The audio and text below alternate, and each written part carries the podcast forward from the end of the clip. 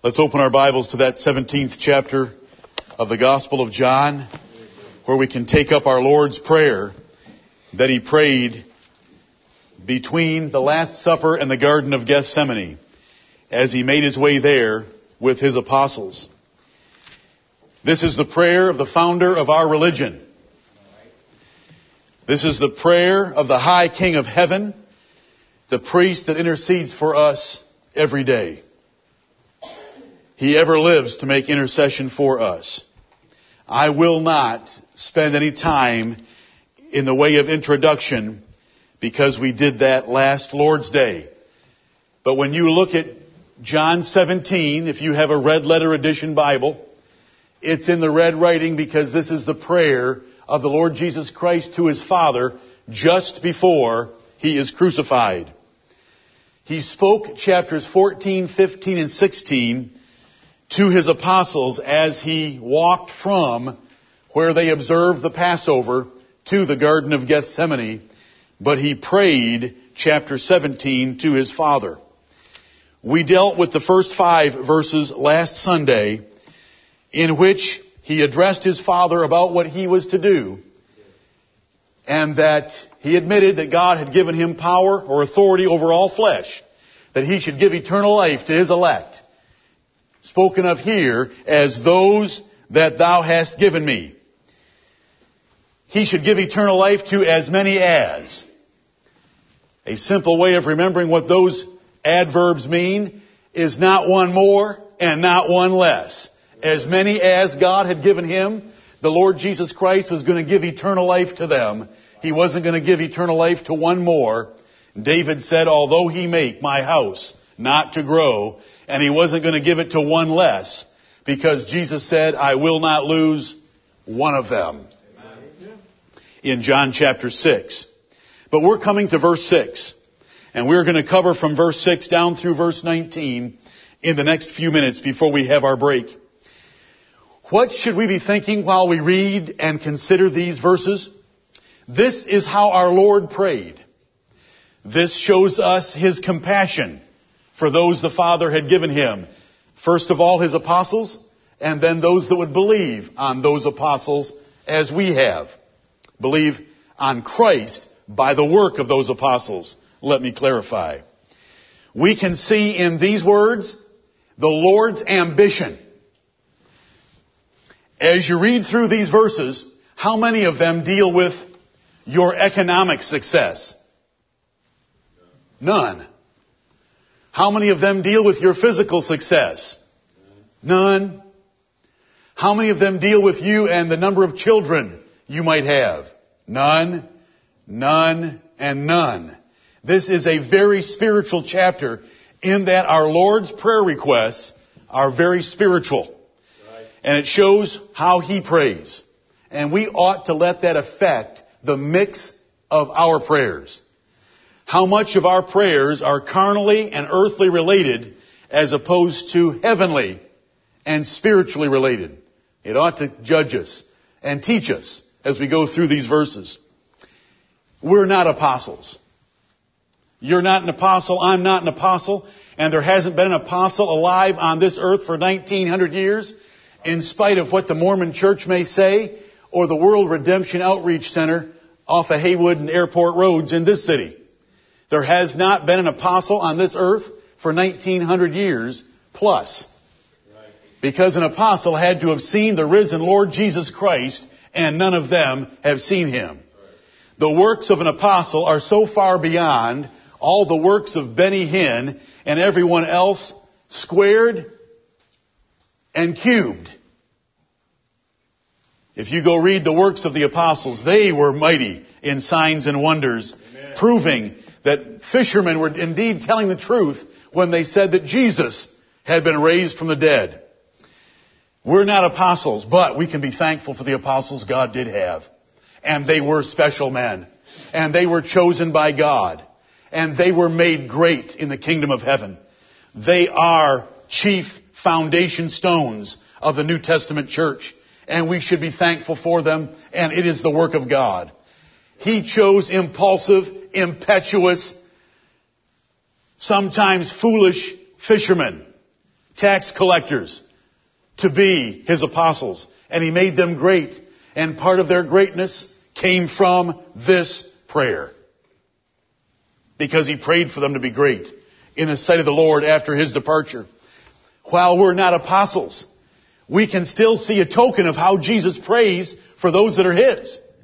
Though these first 14 verses that we're going to look at today don't apply directly to us, they apply to men like us. And if Jesus prayed so fervently and passionately for them, surely he prays fervently and passionately for us, as we'll see in the second assembly when we take up verses 20 through 24. He does indeed pray in very similar language for us. The apostles were great men and do not ever despise them. They were great because God chose them and Jesus Christ taught them. And the Holy Spirit of God brought everything that Jesus Christ had taught them to their memories. And they were able to write down perfect words for us. They were able to preach perfect sermons. Even if they were grammatically incorrect. The truth of the sermons was perfect. Remember, we read about Peter in Acts chapter 4 that the elders of the Jews could listen to Peter and say, these men aren't even learned. These men haven't even graduated from high school. Ah, they must have been with Jesus. Because everything, everything they're saying was about the Lord Jesus Christ. They were great men. They are the great men of our religion. You know, if you want some being that the books can't decide for sure, whether he's God or Satan, like the Mormons and their God, and have the elders and apostles that sit out in Salt Lake City as the leaders of your religion, or Joseph Smith or Brigham Young, you're welcome to them. We'll never even take up the names of those men with respect in our lips. They were pagans and fools and still are. And we do not say that to run anyone down, but to run down the false gods of false religion, just like Jesus did in Psalm 16, verse 3. Ryan. Or 4, wherever it was there at the front end of that psalm. We have the Lord Jesus Christ and His apostles. And upon that foundation, with Jesus Christ being the chief cornerstone and them being foundation stones, the kingdom of Jesus Christ was built. And what men they were, their enemies said they have turned the world upside down. You are reading personal letters written by the apostle Paul to churches and individuals when you read the New Testament. And they're still around today. And they're still a multi-million copy seller every year. Because these were the men that taught the truth of the Christian religion that Jesus had given them, and he prayed for them in these words. Verse 6. I have manifested thy name unto the men which thou gavest me out of the world. Thine they were, and thou gavest them me, and they have kept thy word. Jesus here is praying three and a half years after he chose these men. After God had directed him to these men and told him, these are the men that I have chosen to be your personal companions and your ministerial helpers over the next three and a half years, and then when you're gone, they will be your witnesses of your death and resurrection. I have manifested thy name unto the men. Jesus is praying for 11 men that had companied with him in his ministry.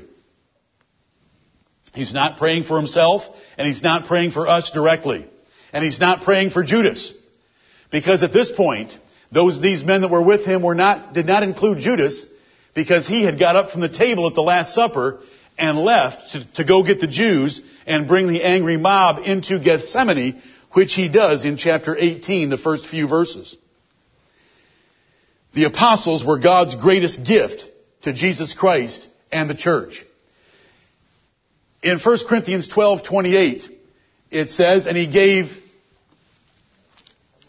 I, am misquoting that just a little bit. Let me get the right terminology. And God hath set some in the church, first apostles, then prophets, secondar- secondarily Now, thirdly, teachers, and after that, miracles. Notice the, the, uh, the Lord, by the Holy Spirit, teaches Paul what the order of the gifts were. Apostles were first, secondarily prophets, thirdly teachers, fourth miracles. We might have a tendency to say that a miracle worker should be farther up that list, but we don't have the perspective that God has. Right. A man who could reveal the Word of God to saints was far more valuable far more spiritual, and carried so much more weight in the kingdom of heaven than a man who could heal a lame man. Right. In Ephesians chapter 4, it said that Jesus Christ ascended up on high and gave gifts unto men. And he gave some apostles, and some prophets, some evangelists, and some pastors and teachers. These are the men I have manifested thy name unto the men which thou gavest me out of the world. Jesus had fully and clearly, which is what the word manifest means, taught the disciples about himself and about his Father in heaven. Look at John 1:18.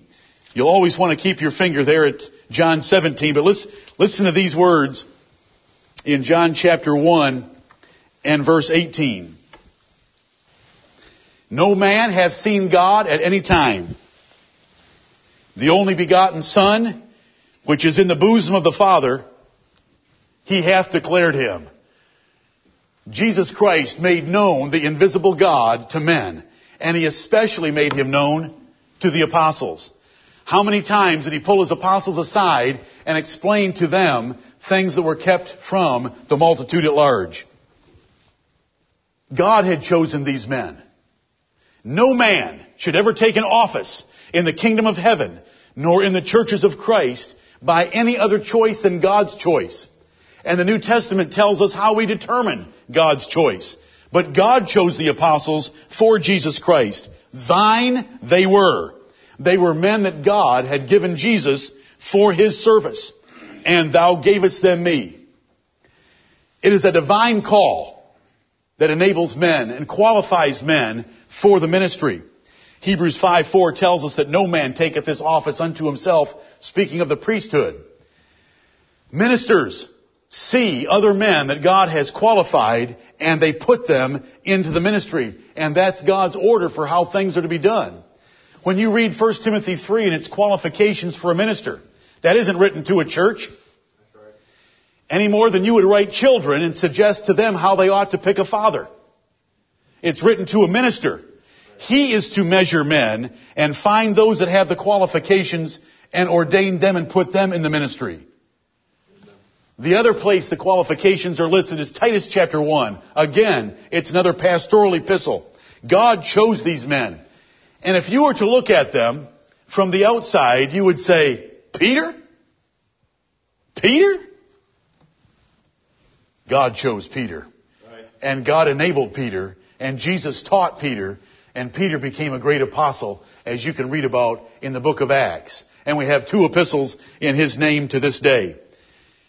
Father, verse 6 tells us, I have manifested thy name unto the men which thou gavest me out of the world.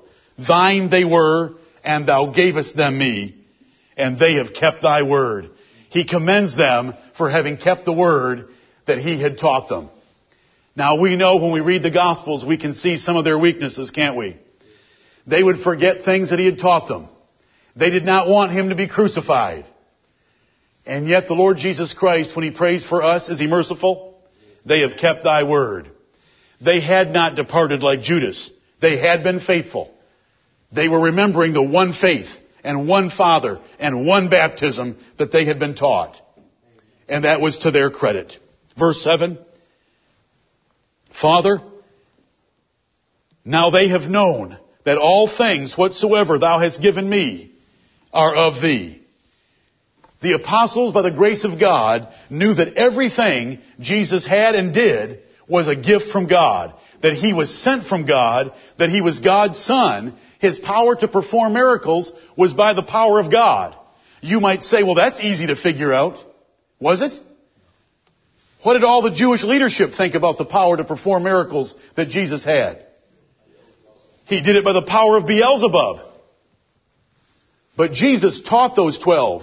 And I want to tell you, if it's not for Jesus Christ teaching you and revealing the Father to you, and if it's not for the Father revealing Jesus to you, you would say that Jesus did it by the power of the devil.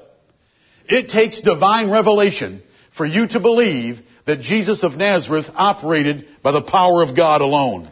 I mentioned this last Sunday. I want you to see it. Look at Matthew 16. Matthew 16, where Jesus admits how Peter learned his identity. Matthew chapter 16. Jesus has asked a question in verse 13. Whom do men say that I, the Son of Man, am? And they said, his disciples answered in verse 14, some say that thou art John the Baptist, some Elias, and others Jeremias, or one of the prophets. Look at all the ideas they had. And if you ask religious questions today by going onto the internet and typing anything into a Google search box, do you come up with all sorts of ideas like this? Indeed. But there's only one answer, and the one answer has to be given by God, or you'll never find it. Jesus said in verse 15, He saith unto them, But whom say ye that I am? And Simon Peter answered and said, Thou art the Christ, the Son of the living God. And Jesus answered and said unto him, Blessed art thou, Simon Bar-Jonah, for flesh and blood hath not revealed it unto thee, but my Father which is in heaven. Amen. the Father of the Lord Jesus Christ showed Peter who Jesus of Nazareth was, or he would not have recognized him. 1 Corinthians chapter 2 tells us that the leaders of the Jews did not know they were dealing with the Lord of glory, for had they known it, they would not have crucified him. But they were kept blinded because Jesus blinded them according to Matthew 13, John 12, Acts 28. He hath blinded their eyes, he hath stopped up their ears, he hath hardened their heart, lest they should believe, repent, and be converted. Because they were a stubborn and rebellious generation. But Jesus in his prayer in John 17, 7 says, Now they have known that all things whatsoever thou hast given me are of thee. And we could read various testimonies of the apostles saying that they did believe. Remember Thomas. He had told the other apostles, I won't believe until I see him myself. You ten guys telling me that you saw him and you saw the holes in his hands and in his feet isn't good enough for me. I gotta see it myself. So Jesus obliged him and appeared to Thomas, my Lord and my God. Amen. You know, after he had seen the Lord Jesus Christ, they had their moments of unbelief, but overall they did believe and they were ready to serve him and he was about to send them into the world. Verse 8, For I have given unto them the words which thou gavest me, and they have received them, and have known surely that I came out from thee, and they have believed that thou didst send me. That is the message of the gospel. That God sent the Lord Jesus Christ into this world. And the apostles believed it.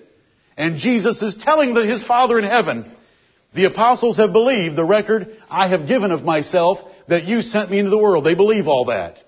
I have given them the words which thou gavest me. When you read your Bible, you are reading words written down by apostles of the Lord Jesus Christ. And those words did not originate with the apostles. And those words did not originate with the Lord Jesus Christ. Those words originated with God who gave them to Jesus Christ who gave them to his apostles. How does the book of Revelation open up with its first verse? Does it sound like this?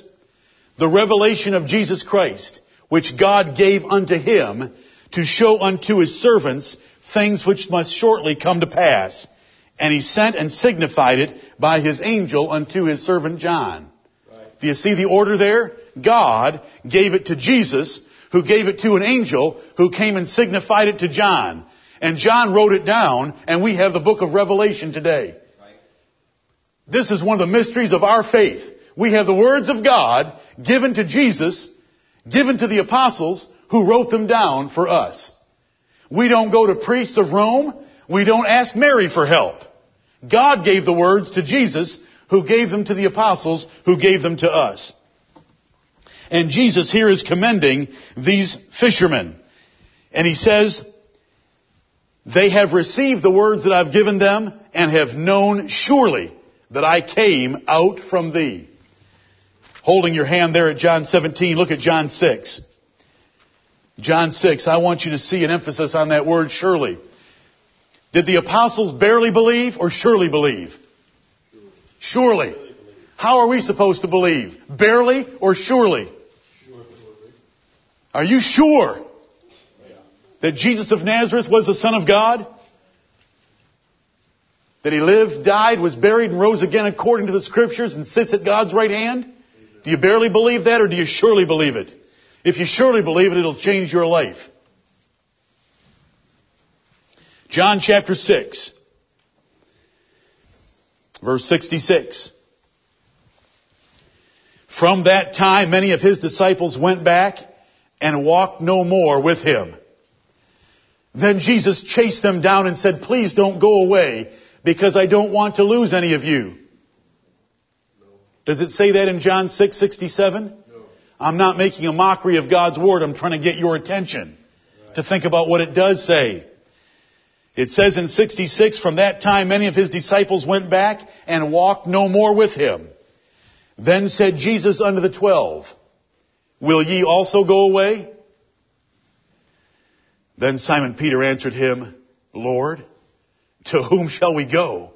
Thou hast the words of eternal life, and we believe and are sure that thou art that Christ, the Son of the living God. Amen. Jesus answered them, Have not I chosen you twelve, and one of you is a devil. He spake of Judas Iscariot, the son of Simon, for he it was that should betray him, being one of the twelve. Those twelve understood because God had given it to them, Jesus had taught them, and they had received it by divine enablement, and they were locked down on the truth that Jesus was the Son of God. We believe and are sure that thou art that Christ, the one Christ prophesied by the Old Testament, the Son of the living God. Okay.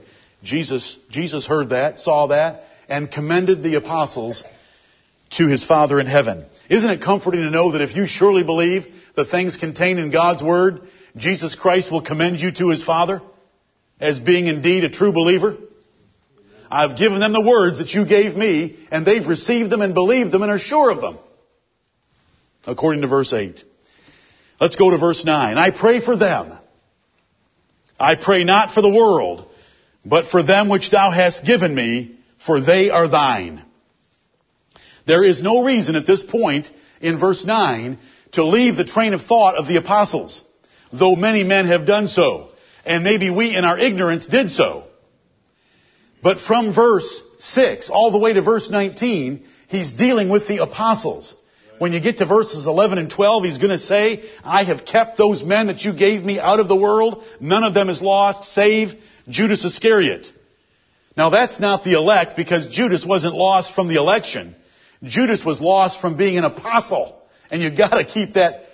Does the Bible tell us to rightly divide the word of truth? Amen. Does Jesus say in John 6, I will lose none of them? And then in John 17, he'll say, I have lost one of them? Does he say both?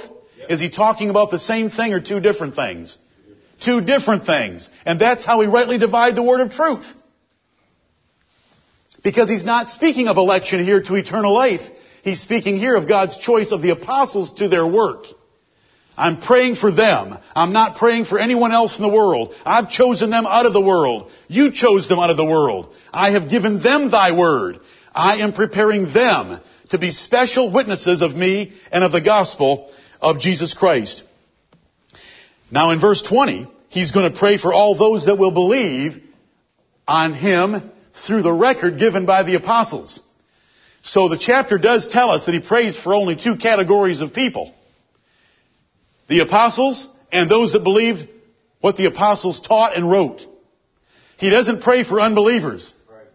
Now isn't it amazing that he didn't pray for unbelievers? If he didn't pray for unbelievers, how, why, do you, why does anyone want to say that he died for unbelievers? Right. That there's a whole category, a whole mass of mankind that Jesus died for, but he wouldn't pray for. Why isn't there another chapter here saying, I pray for all those that have not and will not believe? Because I've laid down my life for them, Father, that they could be one with you and me, but they won't. There's nothing like that. He makes distinctions in his prayer. He's always made distinctions. When that whole crowd walked away from Jesus Christ in John 6, he didn't chase them down.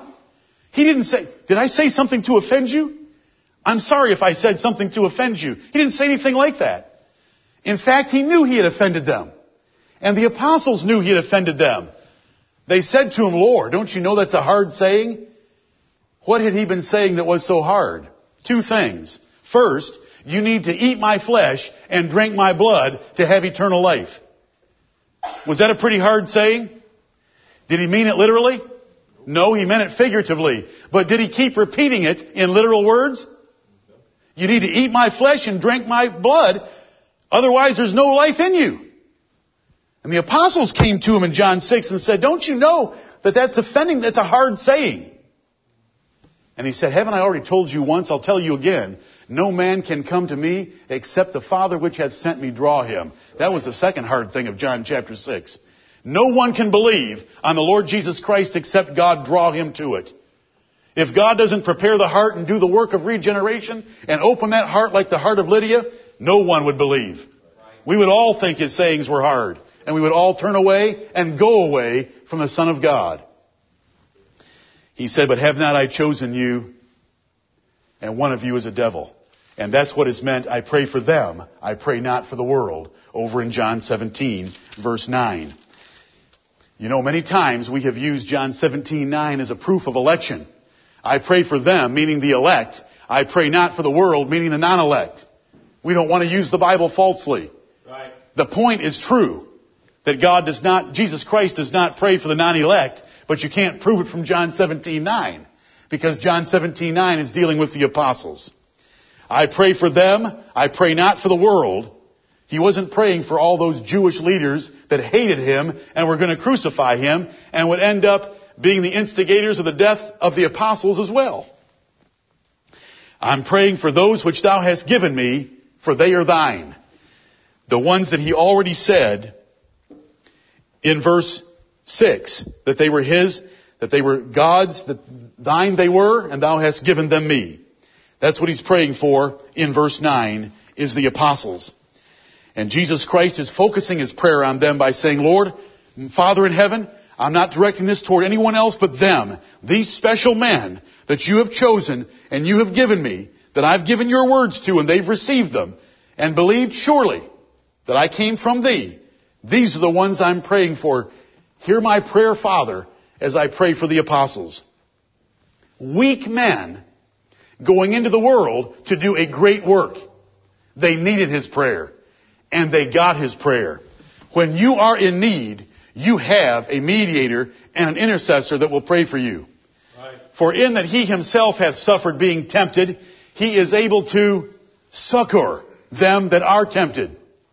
He is able to help you in your time of need.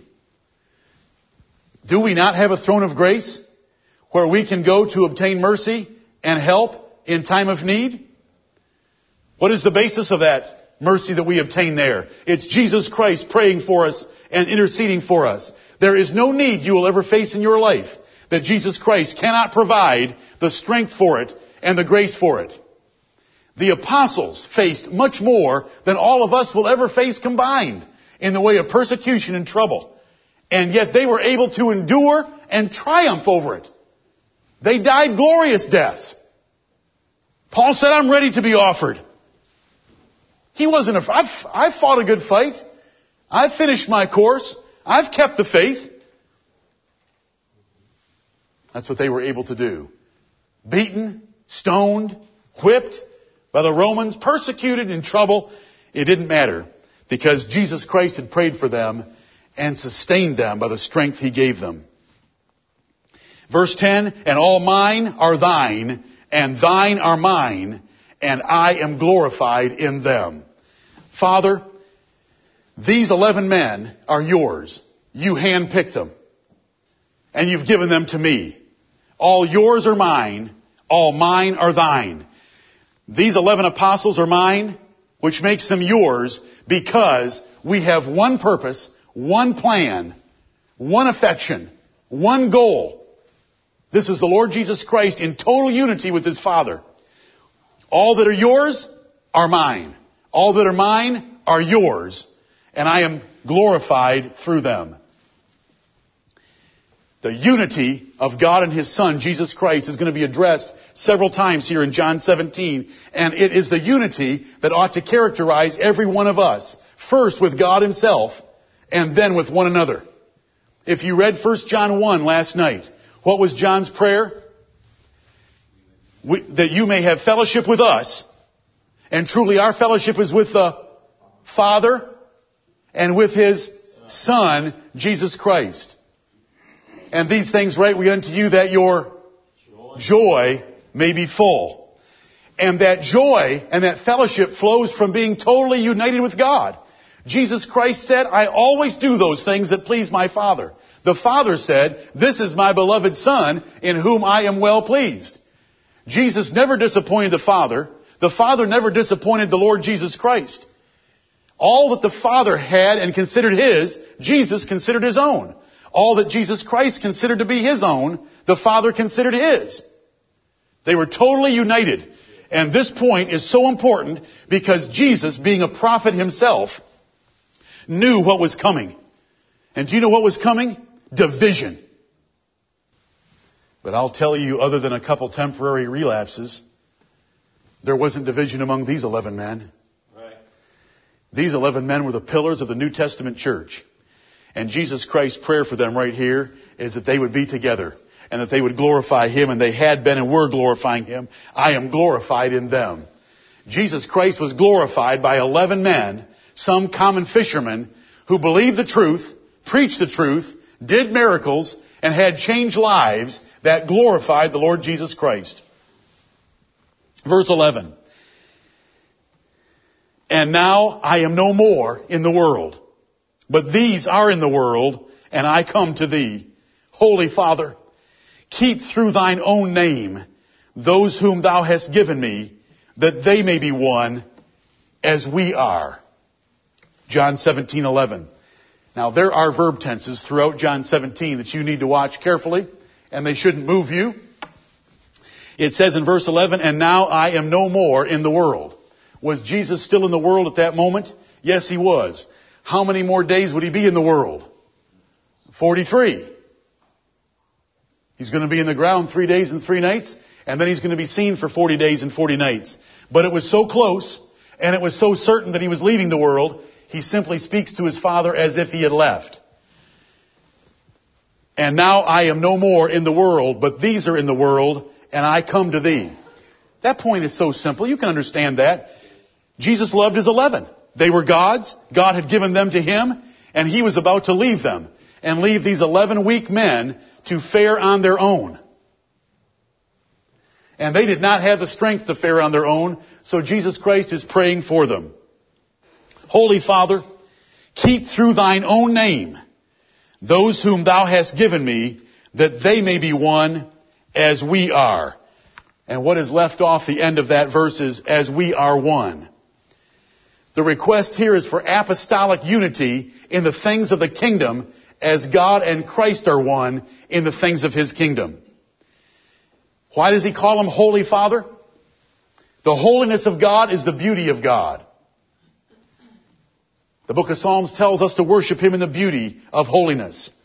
And holiness is exalted by agreement and unity of those that call upon His name. We purify our hearts by love of the brethren. Purity is by getting rid of any differences with the other children of God that God has given us to love. And so he addresses them as Holy Father and says, keep them. Keep them through thy name. What is that name? There is one God and one Father of all. If we go back to the basics, we go back to Ephesians chapter 4 and verse 6 that tells us there is one God and one Father of all. If we go back to that starting point, how divided can you be? There is no division. That is the simplest foundation of all. Keep through thy name. What is that name? We have one God. He is Jehovah. He is the Father of all. He's through all. He's in you all. As we're able to read in Ephesians chapter 4, 1 through 6. So Jesus is praying, Holy Father, keep these 11 apostles that I have, that you've given me, keep them united through thy name. Start with the one basic fact of the unity that there is in God and work out from that. Now Paul worked out quite a ways, didn't he? In Ephesians chapter 4. He said there's one God, then he said there's one Lord, there's one baptism, there's one faith, there's one Spirit. He works all the way out to the unity of the Christian religion that there ought to be. And these 11 men kept it because Jesus prayed for them to keep it. Our unity is through the name of God and His Son Jesus. Blood is thicker than blood. That is where our unity is. That is our oneness. Our oneness isn't biological. Our biological connection to family members, so what? We have a little bit of DNA that is similar. Our connection with one another is through the blood of the Lord Jesus Christ and through one God who is the Father of us all. You know, an earthly father gives birth, I mean, he doesn't give birth himself, but he causes his wife to give birth, if you're following me. And the children born to that one father can be quite different can't they? We've all seen that many times over. But there's one Father of us all. And when He gives birth to us, we are partakers of the divine nature, and we are all alike in the new man. We are all alike in the new man. And we're to be one, and we're to put that into practice, and Jesus is praying for that. The greatest threat that was coming upon them was their division. On the way to the Last Supper, what were they arguing about? Who would be the greatest in the kingdom of heaven? Did he know that they were arguing behind his back about who would be the greatest? Did he address it in various places in the different gospels? Yes. And he's addressing it right here by asking his father to keep them from division. That they may be one as we are one.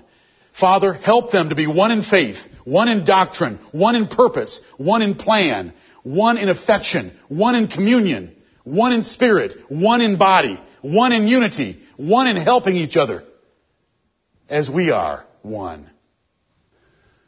No wonder the apostle Paul writes so much about unity and love of the brethren because he was taught personally by the Lord Jesus Christ. And this is the Lord Jesus Christ's emphasis of his last prayer, that we be not divided, and that they be not divided, his eleven apostles. Verse 12, while I was with them in the world, I kept them in thy name. Those that thou gavest me I have kept, and none of them is lost, but the son of perdition, that the scripture might be fulfilled.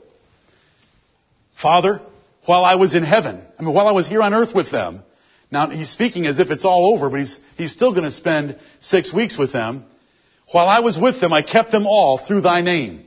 We had that unity that you, our Father in heaven, is the starting point of all unity. I kept them through thy name, and I haven't lost one of them.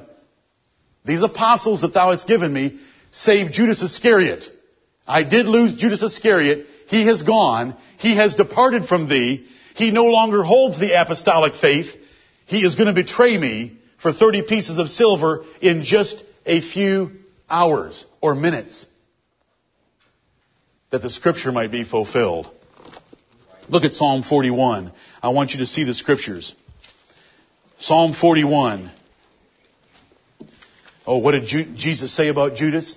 It had been better for that man that he had never been born. Those are terrible words.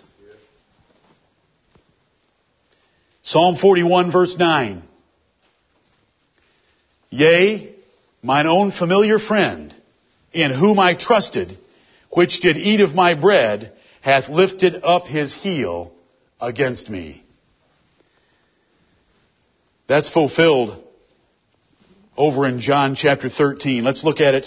There's John chapter 13. Mine own familiar friend, which hath eaten my bread, hath lifted himself up against me. Come over to John chapter 13. And verse 18, Jesus said, I speak not of you all. At the Last Supper, near the Last Supper, I speak not of you all, John 13, 18, I know whom I have chosen, but that the scripture may be fulfilled, He that eateth bread with me hath lifted up his heel against me. There is the fulfillment of scripture.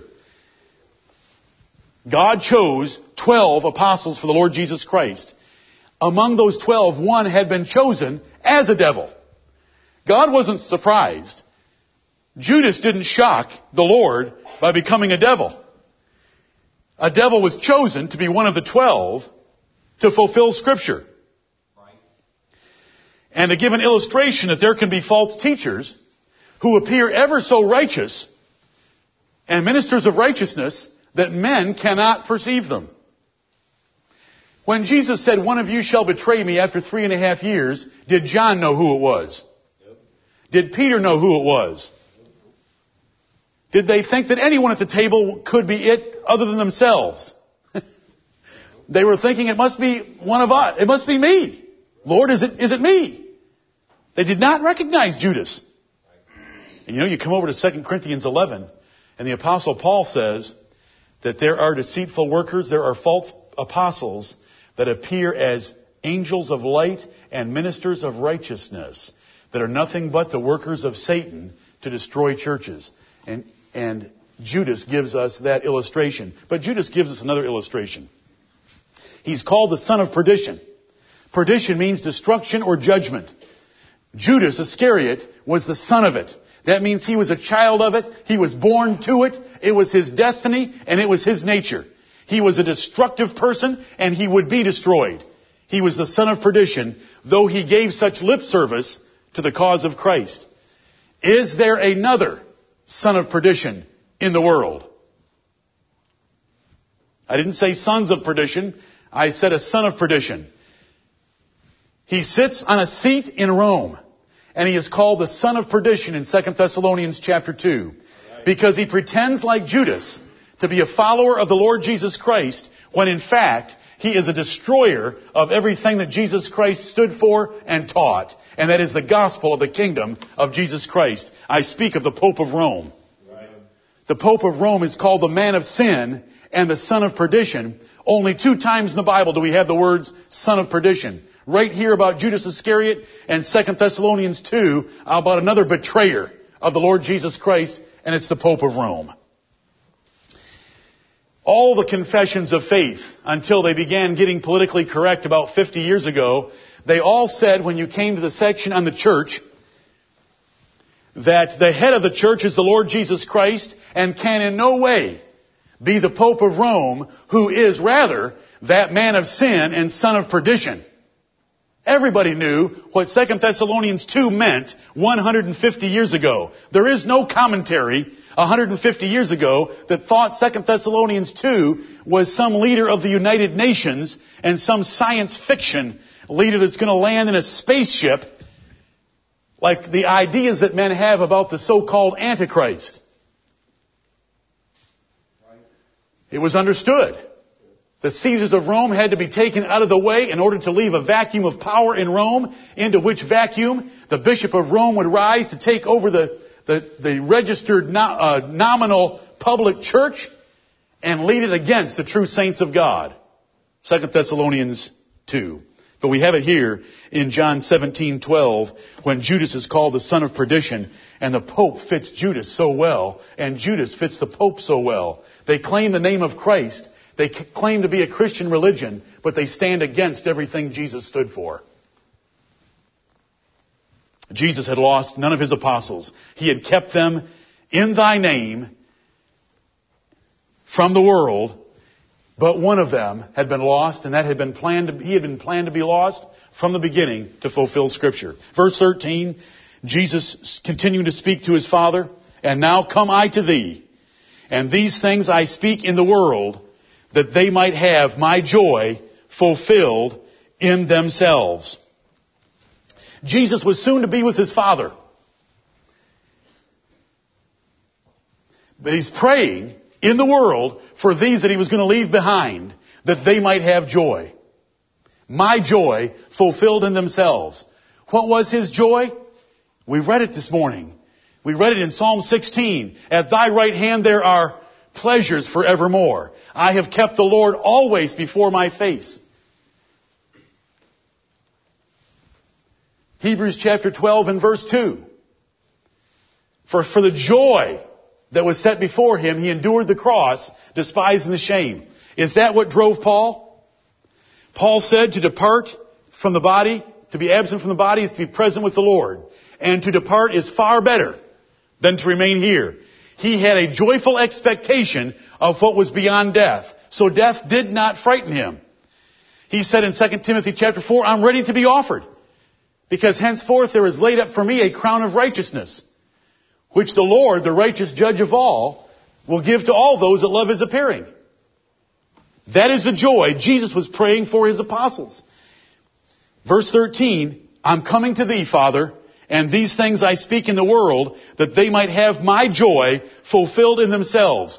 The joy that Jesus Christ had in serving God and walking with God is possible for the apostles and for us. Isn't that what 1 John 1 said? I go back to it again. Right. And truly our fellowship is with the Father and with His Son, Jesus Christ, and these things write we unto you that your joy may be full. I want my joy fulfilled in them, Holy Father. Brethren, do you have and know the joy that the Lord speaks of here? The joy that Jesus Christ had. Is it fulfilled in your life? You say, no, it isn't. It can be. How can you have the joy of Jesus Christ fulfilled in your life? Romans 15, 13. Now the God of hope fill you with all joy and peace through believing, that ye may abound in hope by the power of the Holy Ghost. The Holy Ghost is able to give you the power to be filled with all joy and peace. On what basis? Through believing. It's faith. It's laying hold of the Word of God every day. Every day that we cheat ourselves and do not go to the Word of God and feed ourselves with this and lay hold of these words that God gave Jesus and He gave to His apostles, if we don't do it, we lose our joy, we lose our peace, we lose our hope. We can be filled with all joy and peace through believing. But if you don't go to the Word of God like you should, you lose what Jesus prayed for His apostles to have. Verse 14. I have given them thy word, and the world hath hated them, because they are not of the world, even as I am not of the world. That's speaking of the sinful, wicked world that lies outside the saints of God that are in the earth, and the excellent in whom Jesus Christ delighted. The Word of God will make a difference in your life. If you take the Word of God and live by it, the world's gonna hate you. If you get along with the world, it's because you are not living the Word of God. 2 Timothy 3.12 warns us about the perilous times. All that live godly in Christ Jesus shall, shall suffer persecution. Not might, not could, shall suffer persecution. And we're told why right here in verse 14. It is because of the pure Word of God. If you love the pure Word of God, if you stand for it, if you defend it, if you teach it, if you let it change your life, the world will hate you. Because it condemns them. It convicts them. It shames them. And they are envious of the beautiful word that we have. Verse 6, 15. I pray not that thou shouldest take them out of the world, but that thou shouldest keep them from the evil and what is not said there that is in the world. Father, I'm not praying for you to take them out early. I'm praying for you to protect them from the evil that's in the world because they need to outlive me by another 30 or 40 years, some of them so that they can preach and witness my resurrection from the dead. I'm not praying for you to take them early. The world does hate them and the world's going to persecute them, and Jesus certainly warned them about that in John 15. He warned them so thoroughly before he had this prayer that the world was going to hate them. He said, listen, if they've hated me, don't you think they're going to hate you as well? Right. If they've hated your Lord and Master, they're certainly going to hate his servants. But he prayed that the Father would keep them. And I'll tell you, when James laid down his life by having his head cut off in Acts chapter 12, it was the time God had chosen for James to come home. James had done his work. Others were there longer, but the Lord did keep them. Verse 16, they are not of the world, even as I am not of the world. They are separate and distinct from this world, Father. They don't believe this world any longer. They believe the words that thou hast given me. Protect them. Keep them from the world and its temptations. Sanctify them through thy truth. Thy word is truth. O Father, make them holy. Consecrate them to thy service through thy precious word. Thy word is truth. What is it that purifies our lives and sanctifies us and can lead us to greater and greater holiness? Again, it's the Word of God. Sanctify them through thy truth. Make them dedicated and wholly thine, O Father, through this Word. This is the standard that should unite our hearts and our minds. We're Bible Christians. We're Bible Christians. We want our Christianity defined by the Word of God. And unity results from that. It's when we leave the Word of God that we no longer have a single source of truth for our faith. Father in heaven, do not let these eleven men be seduced or tempted by the world and all the world's ideas of doctrine. Sanctify them and make them holy and pure by thy word. Thy word is truth. There is one standard of true religion. There's one standard of truth, and it's God's word. And it is by that word this church, our families, and our souls had better be sanctified or made holy for God's use. By one standard.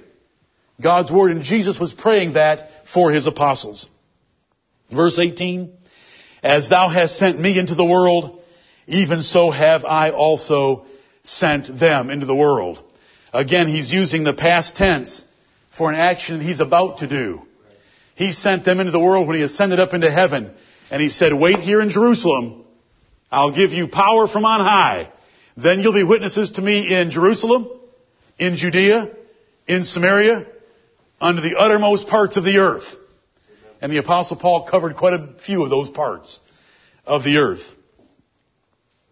As the Father had commissioned the Lord Jesus Christ and given him a divine charge, so Jesus Christ commissioned 11 apostles and gave them a divine charge. They didn't take the job themselves. Jesus gave it to them. And on that basis, he could ask the Father to bless them because it was a divine mission they were on, not a human mission. If you're on a human mission and the Lord's not in the matter, you will accomplish nothing. If you're on a divine mission and the Lord blesses you, you can turn the world upside down. And it may only be your little part of the world, but with God's blessing on a divine mission, and every one of you have divine missions. Every father has a divine mission. Every wife has a divine mission. We all have charges that God has given us. And if we're faithful to them, Jesus Christ prays for us to have the strength that we're able to do them. Verse 19, and for their sakes I sanctify myself, that they also might be sanctified through the truth. His final words about the apostles at this point, Father, I sanctify myself. I am setting myself apart to do your work. I am now ready to go to the cross. I will be an example to them of submitting themselves to the will of God no matter what the cost. I'm sanctifying myself. I have set you as my only goal. My only purpose is to fulfill your your plan, your charge for my life. I sanctify myself. And are we able to find places in scripture where we are to endure tribulation and suffering as Jesus Christ endured it for us? He sanctified himself here to go to the cross of Calvary dedicated to the purpose and charge of God that his apostles also might be sanctified through the truth that having the truth of God and knowing that they were to go and preach this gospel to men who didn't want to hear it, who would persecute them and stone them, scourge them and kill them, they could do it by following the example of the Lord Jesus Christ by His sanctified life. These are the words of Jesus our Savior in verses 6 through 19 as He prayed for His apostles. And when you read the book of Acts, was His prayer fulfilled? Were they united? In Acts 15. Was there a contradiction between the apostles? No. Was there a contradiction between the apostles and some of the Pharisees that had been converted? Oh yes. Did the apostles stick together? Were there false brethren in Galatians chapter 2 that the pillars in, Jer- in Jerusalem, Peter, James, and John, stood against? Were the three united? Yes. Were they preserved from evil? Was Paul left outside a city after the members of that city had stoned him and thought him dead? Did he get up from that heap and celebrate with the brethren that stood around him and then go back into the city? The Lord preserved them, kept them, and they gave us doctrine. They gave us pure and holy doctrine because He preserved them. They were one. They kept the one faith, the one Father, the one Spirit, the one body, and they've written it down for us. And may God bless us, charge us, convict us this day that to be like the Lord Jesus Christ and to be like His apostles, we must stand united on the Word of God and not be moved away from the hope of the gospel. There is one hope. There's one gospel, which is not another. There's one Lord Jesus Christ and there's one God, the Father of us all. May the Lord bless each of us to humble ourselves before Holy Scripture and to sanctify ourselves by it and thus sanctify, purge, and purify this church. In Jesus' name, amen.